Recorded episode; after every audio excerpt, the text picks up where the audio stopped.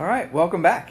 Uh, looks like we're going to have a busy day today uh, with church and then the market in the park and trying to hold the tent down. So, should be lots of fun. But uh, it doesn't sound like, um, at least not yet, they haven't decided to not have the market. Uh, they've had a few people cancel. They've rearranged a few things, but they're still encouraging everybody to be out there. So, uh, should be lots and lots of fun out there today. Um, this morning, we're going to be back in the book of Judges, looking at our lessons, uh, our Christianity 101, walking through the book of Judges and seeing uh, how Israel reacts to God and hopefully learning from their uh, successes and their mistakes. So, we're going to be in Judges chapter 3 today. This is, I think, lesson number 7. We've made it all the way to chapter 3. Um, last week, we looked at uh, the Lord as our Heavenly Father and what He does at the end of chapter 2 in dealing with Israel as they've again walked away from Him and how He is correcting them. Uh, we're going to look today a little more at that and we're going to see why He's doing this and what the goal is for Israel as God has left uh, these nations. So, Judges chapter 3 and verse number 1. The Bible says, Now these are the nations which the Lord left to prove Israel by them, even as many of Israel as had not known all the wars of Canaan, only that the generation of the children of Israel might know to teach them war, at the least such as before knew nothing thereof. Namely, five lords of the Philistines, and all the Canaanites, and the Sidonians, and the Hivites, that dwelt in Mount Lebanon, from Mount Baal Hermon unto the entering in of Hamath. And they were to prove Israel by them, to know whether they would hearken unto the commandments of the Lord, which he commanded their fathers by the hand of Moses. And the children of Israel dwelt among the Canaanites, the Hittites, and the Amorites, and Perizzites, and Hivites, and Jebusites. And they took their daughters to be their wives, and gave their daughters to their sons, and served their gods. And the children of Israel did evil in the sight of the Lord, and forgat the Lord their God, and served Baalim and the groves.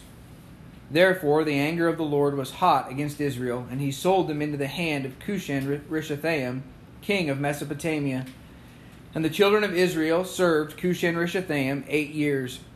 And when the children of Israel cried unto the Lord, the Lord raised up a deliverer out of the, out of the children of Israel sorry, raised up a deliverer to the children of Israel, who delivered them, even Othniel the son of Kenaz, Caleb's younger brother. And the Spirit of the Lord came upon him, and he judged Israel, and went out to war, and the Lord delivered Cushan Rishathaim, king of Mesopotamia, into his hand. And his hand prevailed against Cushan Rishathaim, and the land had rest forty years, and Othniel the son of Kenaz died. Let's pray. Father God, we love you. We thank you for this glorious day, Lord. We thank you for the opportunity to gather here to hear your truth. Lord, I pray that this truth would speak to our hearts. Lord, that we would see the mistakes of Israel and choose right now to not make those same mistakes in our own lives. Lord, that we would uh, walk with you every day, all day, and we would serve you to the best of our abilities. So, God, please guide and direct. We love you and we thank you. Please watch over us today. It's in Jesus' name we pray. Amen. Now, we looked last week and saw that the Lord was going to leave these nations. He was going to leave them for a specific purpose. He was going to leave them to prove Israel. Now, that word prove is simply uh, to verify, to test. Uh, we have places in our country called proving grounds, mainly used by the military. They're a place where technology, equipment, vehicles, and even soldiers are tested to prove that they are capable of being used during wartime. I would hate to go out, uh, well, Brother Jesse and I went out to the range the other day and uh, we were doing a little bit of shooting, and uh, I was having some malfunctions with one of my firearms. Uh, I'm not confident in that firearm anymore. I need to do some work to it. Uh, these are the things that the military tries to avoid. They don't want to get into war and figure out that their tank is not going to fire or that there's some major flaw in it. So they run it through a battery of tests in the harshest conditions to make sure that it's going to function. The Lord here is going to use these nations to do the exact same thing to Israel. Now, this doesn't mean that God doesn't already know what's going to happen. God knows their heart. He knows the beginning from the end. And He knows that whether they're going to fail or succeed. He knows that not long after this, they're going to completely walk away from God and they're going to have to be uh, sent into Babylon, Babylon, and they're going to have to. Then they're going to come back, and they're going to have to go through all of this other stuff, eventually to the point where they reject the Lord Jesus Christ, and the offer of the kingdom is given to the Gentiles. He knows that it's going to take until 1947 before Israel is going to become a nation again, recognized by the whole world. And he knows that eventually down the road, there's going to come a point where seven years of tribu- tribulation are going to take place in order to continue and complete the teaching that he's tried to have for Israel. Please don't misunderstand. This is not because God does not know what Israel is going to do. This is because Israel does not know what they're going to do. This is God teaching Israel about themselves today for us, hopefully for us, this is the job of the law. This is why God gave Moses the law. It was to be our schoolmaster. It was to teach us our true nature and our own hearts. So that we would know and understand our need for Him. But God goes on to say in verse number two, the reason that He's leaving these nations is because He's going to teach Israel war. Israel, this generation of Israel, had not known the wars of Canaan. Joshua had come up, and all through the book of Joshua, there had been war. They had been fighting, they had been trying to take the promised land. Now Joshua is gone, and all the rulers that served with Joshua are gone, and Israel is coming up, and they don't know what war is. This reminds me today of our own country. I'm sorry, I'm really warm. our own country today really has no idea what war is. You see, our last great war that truly affected all of us was World War II. Even Vietnam, uh, the Korean conflict, Desert Storm, all of these skirmishes across the, the globe that we've been involved in, Operation Iraqi Freedom and, and the War on Terror, have not affected our country as a whole like World War I and World War II. Some of you are old enough to have been around in World War I. Sorry, World War II. my grandparents my grandparents lived through a lot of that. They lived through the hard times of rationing food and, and not being able to buy uh, specific things because they were made of metal, and that metal was needed to make armor. It was needed to make military vehicles. It was needed to make ammunition. It was needed. They, they couldn't get rubber. They couldn't. There were things that they just couldn't get. And if you would walk into my grandparents' house, you would understand why their house is the way it is. We call it today hoarders. They called it being prepared. I remember growing up on the farm just outside of town, and, and my dad was not of the World War II generation, but his dad was, and his grandfather that bought that farm and where dad was raised. And I remember going and straightening nails because dad needed to reuse the nails. He didn't want to go buy new ones. Spent hours with a rock and a hammer trying to make the nails as straight as possible so that three hits later they'd be bent over just as crooked as they were before. But our country in those times learned something. They learned how to be reliant on each other. They learned how to help their neighbor. And most importantly, they learned how to trust God. The generations after, when those men and women came home from World War II, their only goal was to not have their children suffer the way that they did. So they worked really hard. Some of them two, three, four jobs to make sure that their children didn't have to scrimp and save and and because of that, unfortunately, our nation has become a nation of throwing away things.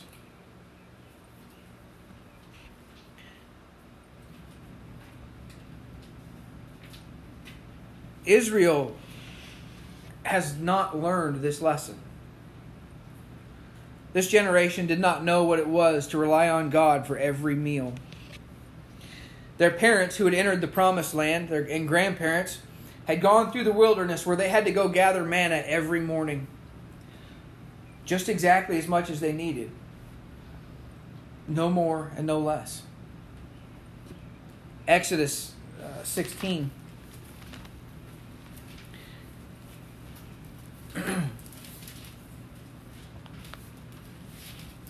We also can't forget that this whole scenario in Exodus 16 is not because uh, it, it is because God was trying to provide for them, but it's also because Israel didn't have the faith that they needed to have in God.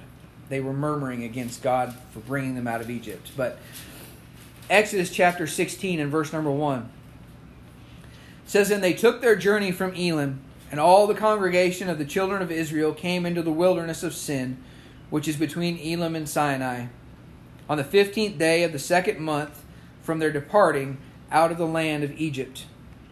And the whole congregation of, of the children of Israel murmured against Moses and Aaron in the wilderness. And the children of Israel said unto them, Would to God we had died by the hand of the Lord in the land of Egypt, when we sat by the flesh pots, and when we did eat bread to the full, for ye have brought us forth into this wilderness to kill this whole assembly with hunger.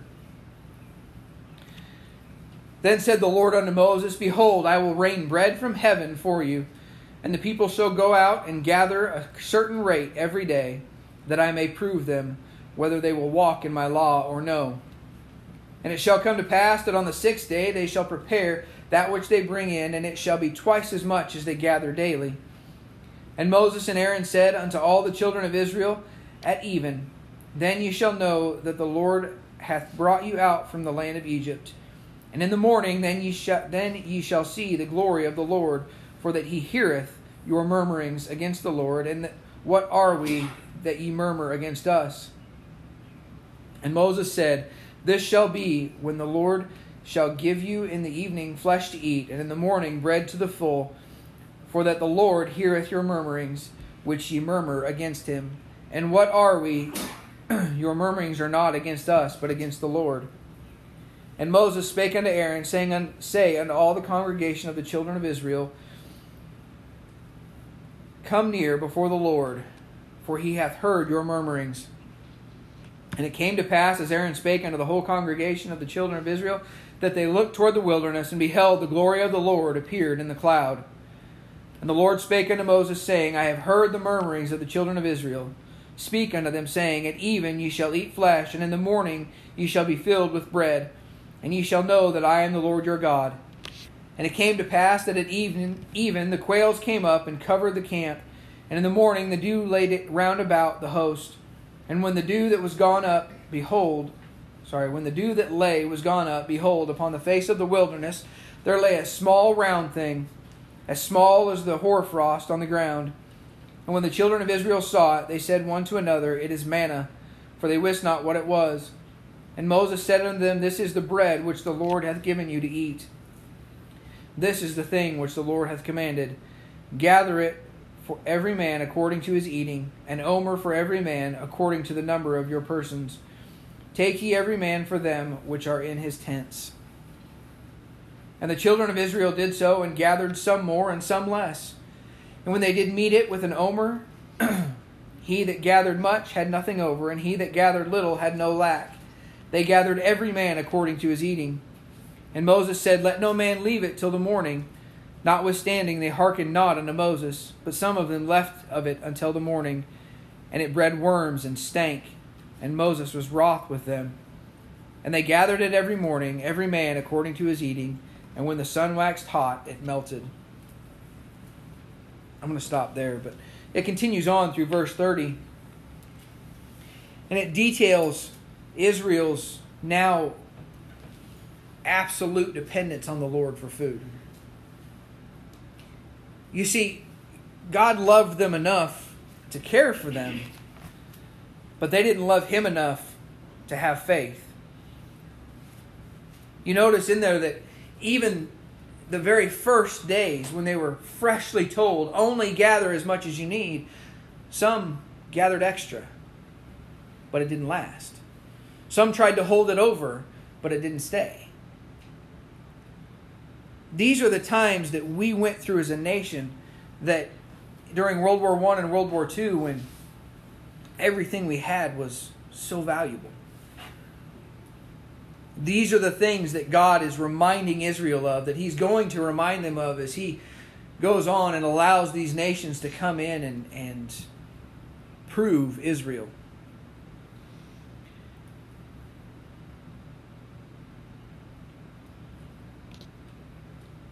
These hardships in our country created in us a, created a God-fearing country.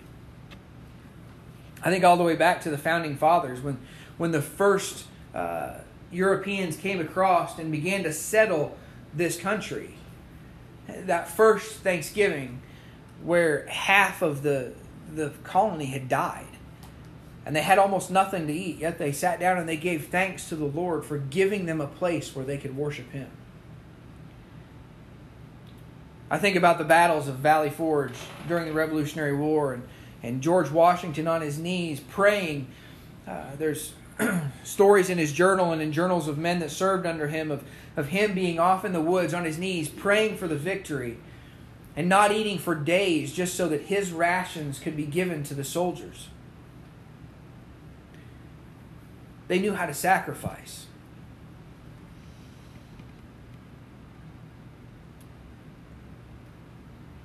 God is leaving these nations in order to show Israel what it means to be at war to show them what it means to have hardship. You see, back in Exodus, they began to murmur against God because while they sat in Egypt, they had everything they wanted. But they were slaves. They had everything but freedom. Sounds a lot like our country today. We have a country that our government gives us anything we want. We don't have to work, we don't have to toil. But we don't understand that now we're a slave to them.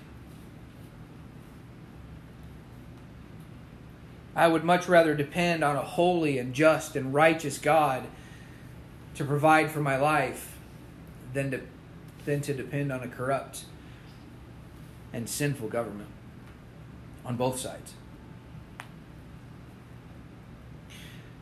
But as we continue on, we see that, again, this statement that Israel dwelt among the Canaanites. In verse number 5, Israel dwelt among the Canaanites, the Hittites, and Amorites, and Perizzites, and Hivites, and Jebusites.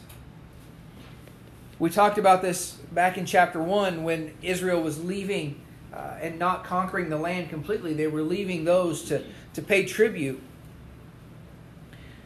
But we have to understand that the context here is that the Canaanites, the Hittites, the Amorites, the Perizzites, the Hivites, and the Jebusites were the ones in control. That it wasn't Israel leading the way towards God, it was them, the other nations, leading the way towards Baal.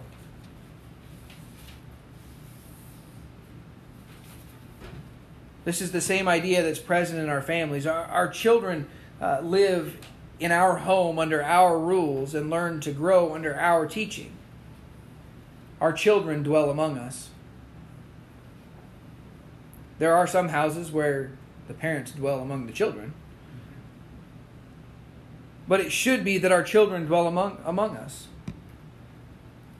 The main difference is that our homes should be teaching about the Lord. The nations that the Lord left to prove Israel taught them to follow other gods.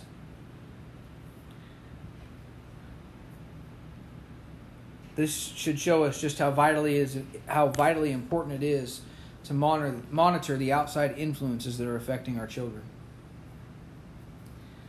I said it last Sunday, and, I, and I've I've said it before. Uh, no longer is the devil on the outside trying to break in the door of Lot's house. He's on the inside chasing us around the house.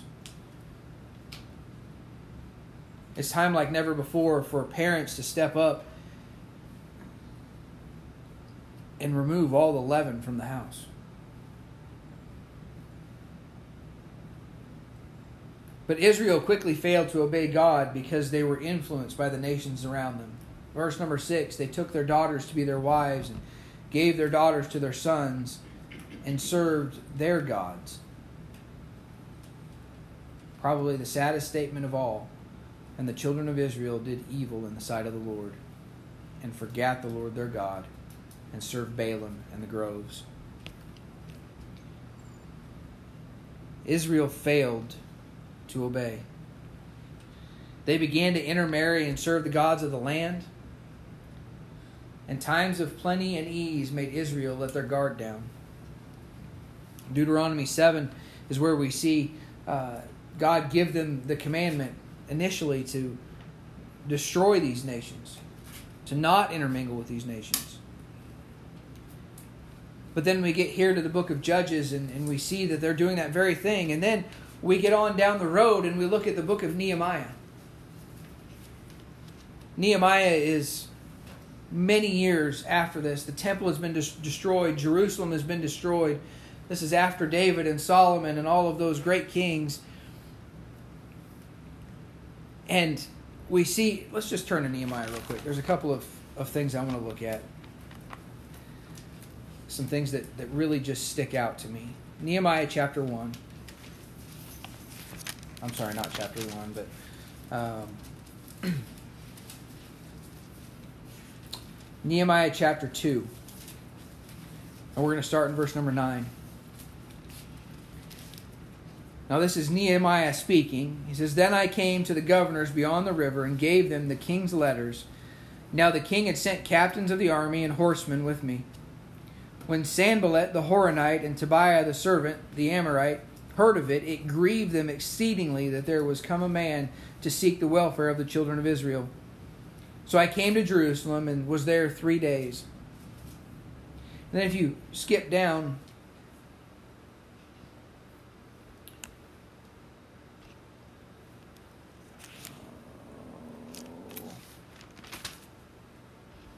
skip to ver- chapter number 4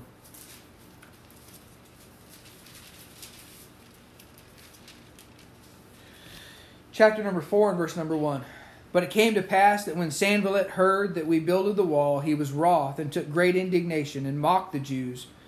And he spake before his brethren in the army of Samaria and said, What do these feeble Jews? Will they fortify themselves? Will they sacrifice? Will they make an end in a day? Will they revive the stones out of the heaps of the rubbish which are burned?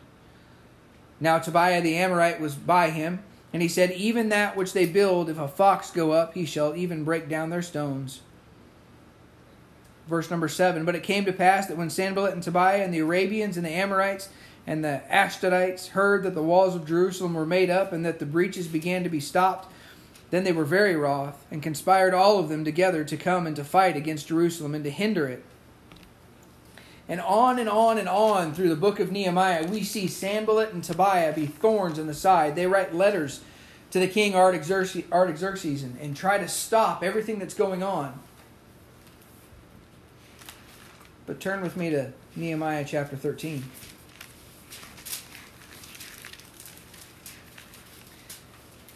Now, Nehemiah, by no stretch of the imagination, was a great leader. Had a strong hand he led Israel to do what was right. But Nehemiah 13 in chapter number chapter 13 and verse number 4 says and before this Eliashib the priest having the oversight of the chamber of the house of our governor of our God was allied unto Tobiah. It's the same man. the high priest over Israel, was an ally of Tobiah. And he had prepared for him a great chamber where aforetime they laid the meat offerings, the frankincense, and the vessels, and the tithes of the corn, the new wine, and the oil, which was commanded to be given to the Levites and the singers and the porters, and the offerings of the priests. Eliashib had made a spot in the temple, had cleared out where all the offerings, everything that was to go to supply the priests, to supply, supply the Levites, to help them to live, he had cleared all of that out and made it a personal room for Tobiah. Tobiah, who was writing letters against Israel, who was trying to fight against Israel to keep them from rebuilding Jerusalem. And how did this happen? Verse number six But in all this time was not I at Jerusalem. For in the two and thirteenth year of Artaxerxes, king of Babylon, came I unto the king, sorry, two and thirtieth year, came I unto the king, and after certain days obtained I leave of the king. And I came to Jerusalem and understood of the evil that Eliashib did for Tobiah in preparing him a chamber in the courts of the house of God. And it grieved me sore, therefore I cast forth all the household stuff of Tobiah out of the chamber. Then I commanded, and they cleansed the chambers and thither brought again brought I again the vessels of the house of God with the meat offerings and the frankincense. and he goes on to talk about how the Levites uh, were not being given their portion, and he makes sure that they're given their portion. And he goes through and he makes sure that everyone that claims to be of Israel is truly of Israel.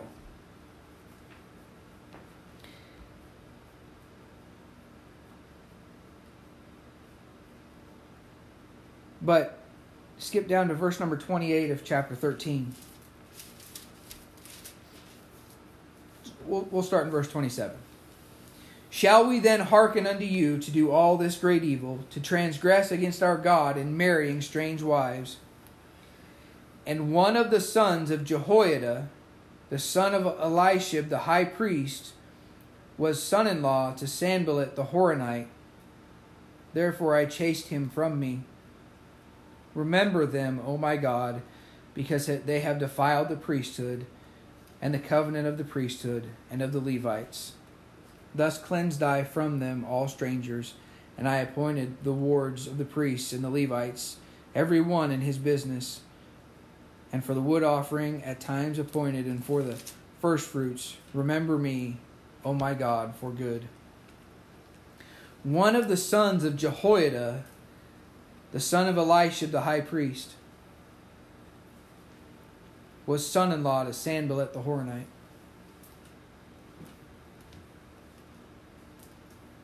Sanballat and Tobiah are pictures of the devil. They're pictures of Satan in the book of Nehemiah. And the grandson of the priest of Israel married Satan's daughter.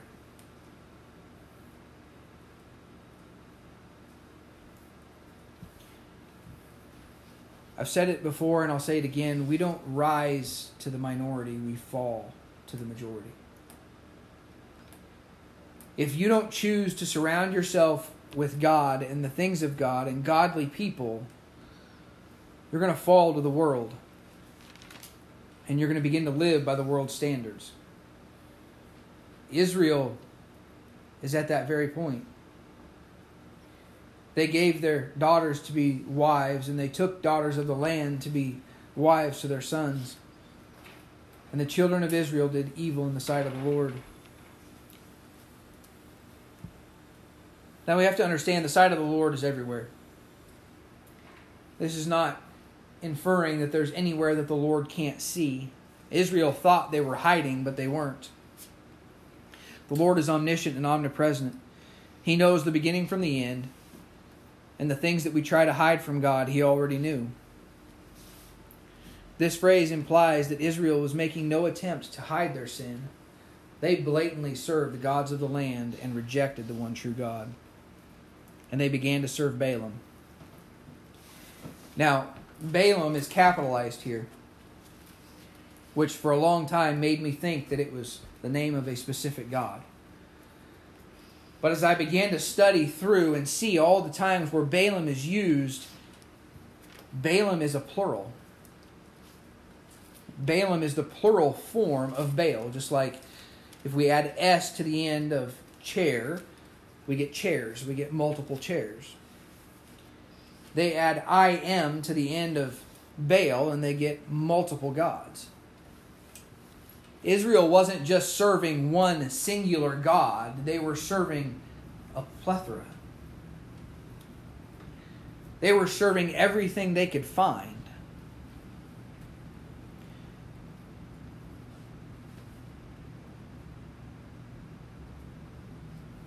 And then we continue on, verses 12 and through 14. Will they tell us of a few of the gods? The children of Israel did evil again in the sight of the Lord, and the Lord strengthened Eglon. I'm sorry. Not. This is chapter 2, verses 12 and 14. And they forsook the Lord God of their fathers, which brought them out of the land of Egypt, and followed other gods, of the gods of the people that were found round about them, and bowed themselves unto them to provoke the Lord to anger. And they forsook the Lord, and served Baal and Ashtaroth.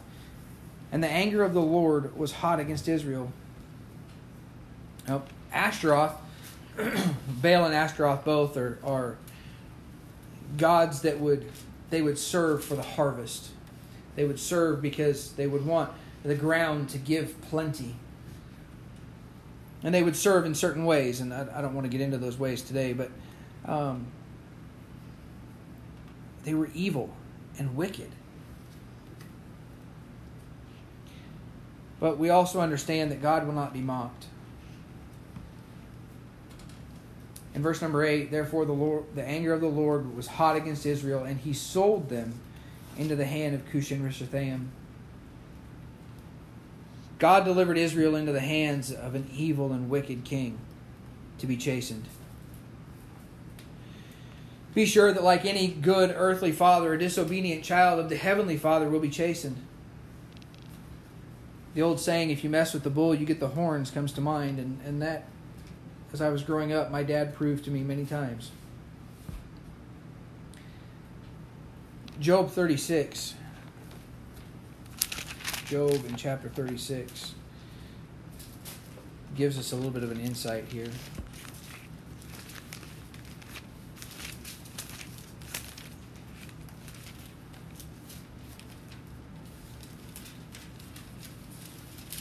Job chapter 36 and verse number 1. This is Elihu, one of Job's friends, speaking.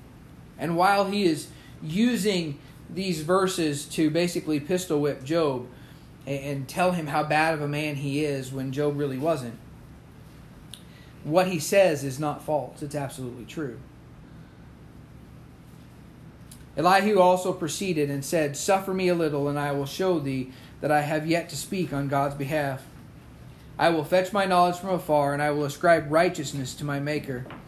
For truly my words shall not be false. He that is perfect in knowledge is with thee. Behold, God is mighty, and despiseth not any. He is mighty in strength and wisdom. He preserveth not the life of the wicked, but giveth right to the poor.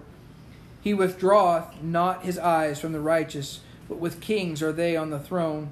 Yea, he doth establish them for ever, and they are exalted. And if they be bound in fetters, and be holden in cords of affliction, then he showeth them their work and their transgressions that they have exceeded. He openeth also their ear to discipline, and commandeth that they return from iniquity. If they obey and serve him, they shall spend their days in prosperity, their years in pleasures. But if they obey not, they shall perish by the sword, and they shall die without knowledge. But the hypocrites in heart heap up wrath they cry not when he bindeth them. They die in youth, and their life is among the unclean.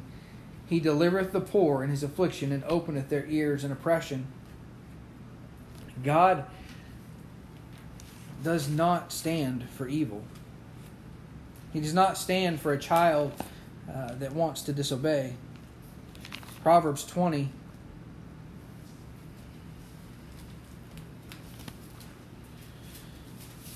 Proverbs 20 and verse number 30.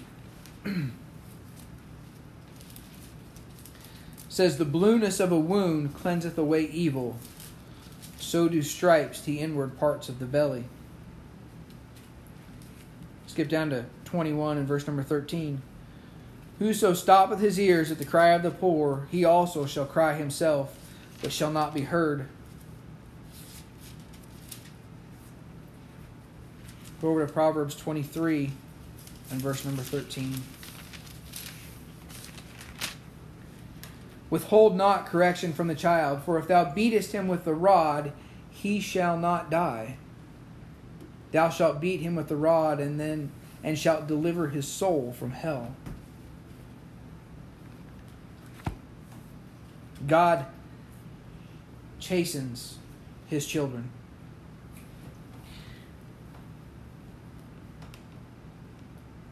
But there's an end. They were redeemed. While God's anger is just and righteous, it is also short lived. When Israel cried out because of their punishment, God delivered them. God does not wish for his children to suffer.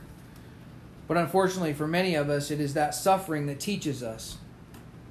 Israel is far from learning their lesson, but God is faithful and still teaching them today.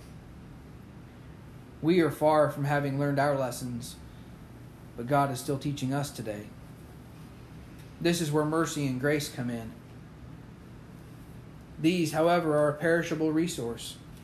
Because God is all knowing, He knows who will learn and who won't.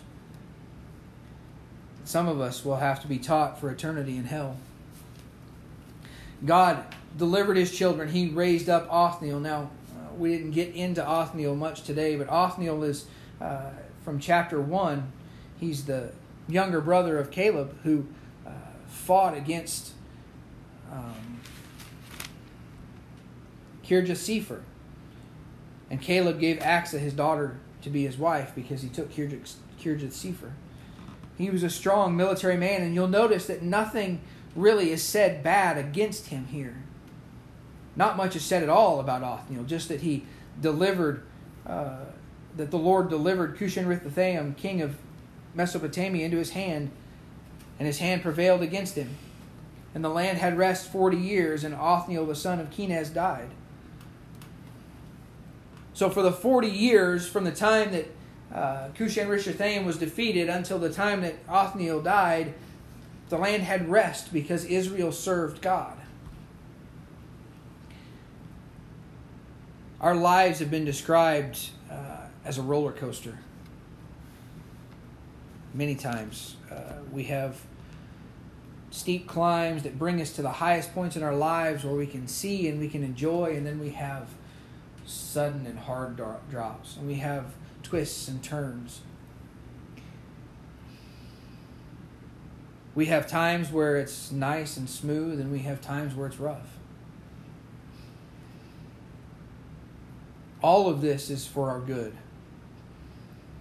Romans 8:28 For all things work together for good to them that love God, to them that are the called according to his purpose.